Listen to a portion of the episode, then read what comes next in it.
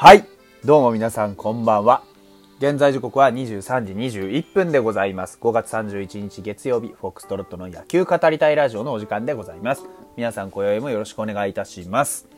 えーとですね、現状非常にですね、えー機関士の調子が悪くてですね、一言喋るたびにですね、えーしっかり呼吸をね、していかないといけないので、今日はゆっくりね、あの、喋っていきたいなというふうに思います。なるべく咳き込まないようにはしたいんですけれども、ちょっとね、急なことなんで、な何かとね、え と言っているそばから咳き込んだりするんですけど、まあちょっと、あの、お聞き苦しいところもあるとは思うんですけど、すいませんね、あの、持病なんで、こちらはご勘弁いただければと思います。なんせね、突然こうなったりするんだ。うん、ちょっとね、えー、そこら辺も含めて、あの申し訳ございませんが、今日はちょっと勘弁してください。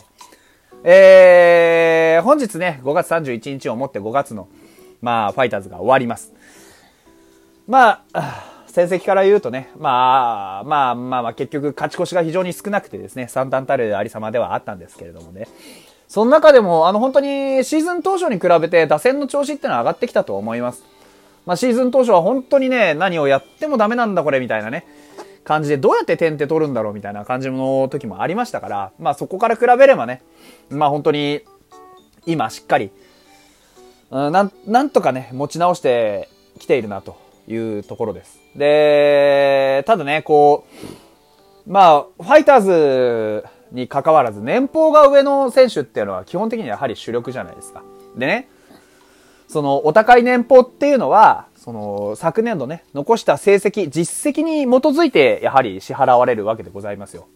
ね、例えば、中田翔3億4千万推定ね、が、去年残した成績っていうのはね、2割3分9厘ながらホームラン31本。ね、1本差でホームランキングにあと1本というところまで迫ってました。打点108は打点王だった。ね、えー、いろいろ少ない中でもね、うん、こう、頑張ってやってたじゃないですか。で、西川春樹2億4000万。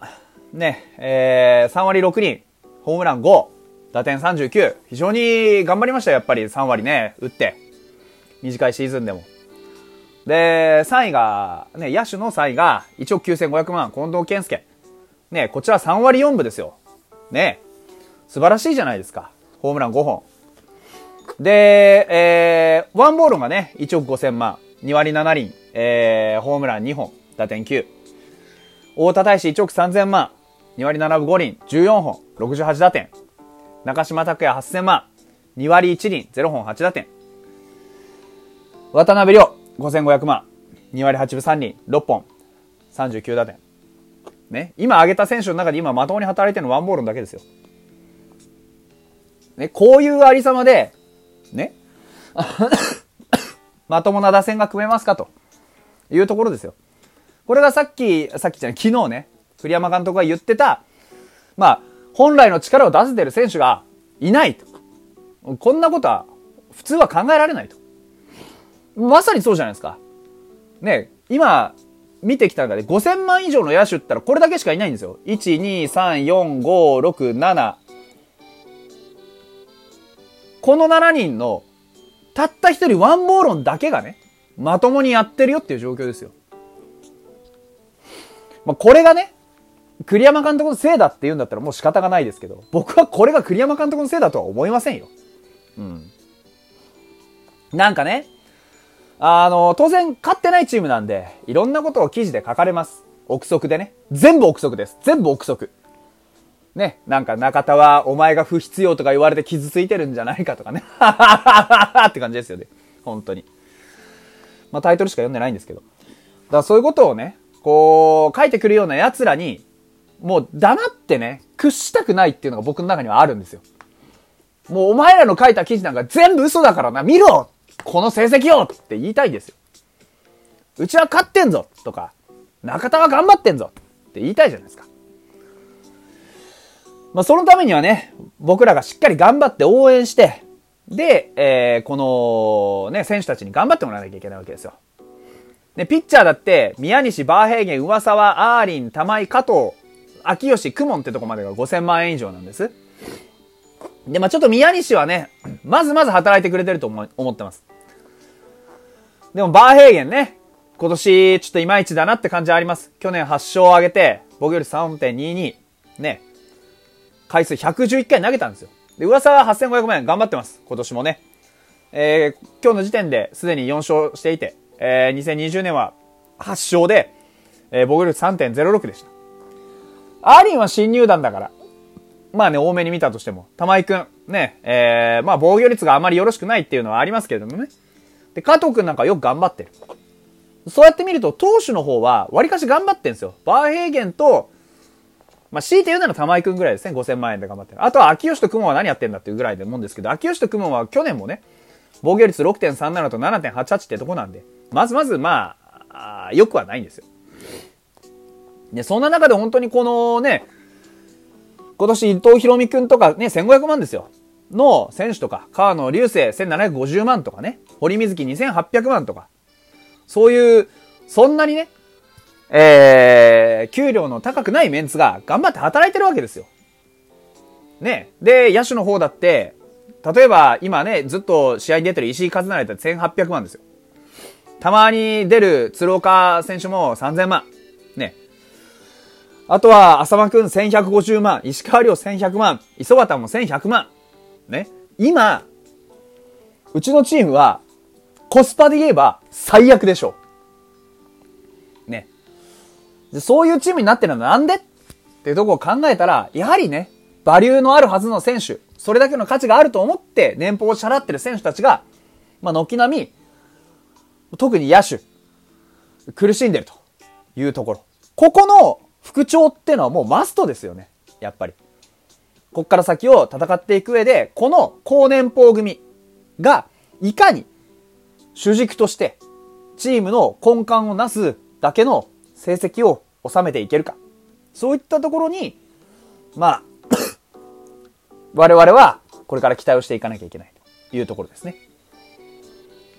で、気になるローテーションなんですけれども、えっ、ー、と、まあ、噂は加藤、池田、うんと、伊藤博美、バーヘーゲン、金子千尋じゃないかというところで、えー、さっきね、僕はあの、リツイートさせていただいたんですけれども、うーん、まあ、ね、その F チャートさんのね、予想 でしたけれども。で、相手にするピッチャーが、ね、カープの場合は、大瀬良、野村、床田じゃないかと。で、ジャイアンツの場合は、えー、菅野、メルセデス、東郷となるんじゃないかと。まあで、厳しいですよ。大瀬良は優に及ばずね、えー、野村も床田も非常にいいピッチャーです。野村なんかもね、あのー、今年まだ勝ってこそいないですけど、あまりこう、やはり得意なタイプではないと思うんですよね。割とこう、技巧派というか、そのビシビシついてくるタイプじゃないにしろね。うん、なんかそういう面もありますし、床田なんか本当にね、スピードボールガツガツ投げてこられるとやっぱり厄介だと思いますし、菅野なんか優に及ばず。で、メルセデスも復帰だって言うし、戸郷だってね、ついこの間ホーク戦で非常にいいピッチング見せてたじゃないですか。だからここに来てね、巨人さんも我々の日本ハムファイターズを、まあリハビリじゃないですけどね、そういう、例えば菅野の復帰登板とかね、メルセデスの登板とかに使うわけでしょ。だからまあ、言うなれば舐められてるんですよね。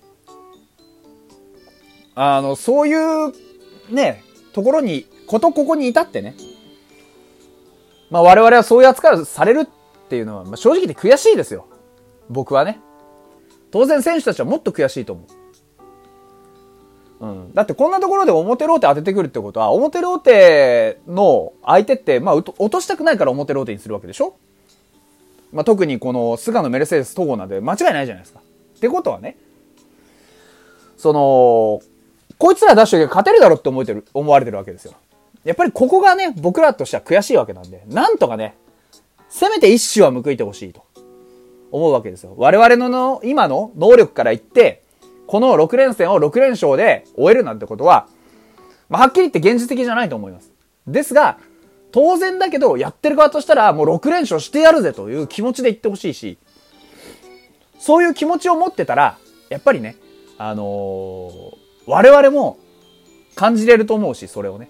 そして何より、選手たちも戦う姿勢で、フィールドを満たしてくれると思うんですよ。まあね、あのー、現実的に見れば確かに厳しいんですよ。とにかく、今は。今はとにかく厳しい。あのー、何かきっかけっていうね、こともあるし、きっかけ以外にも技術的な上がり目。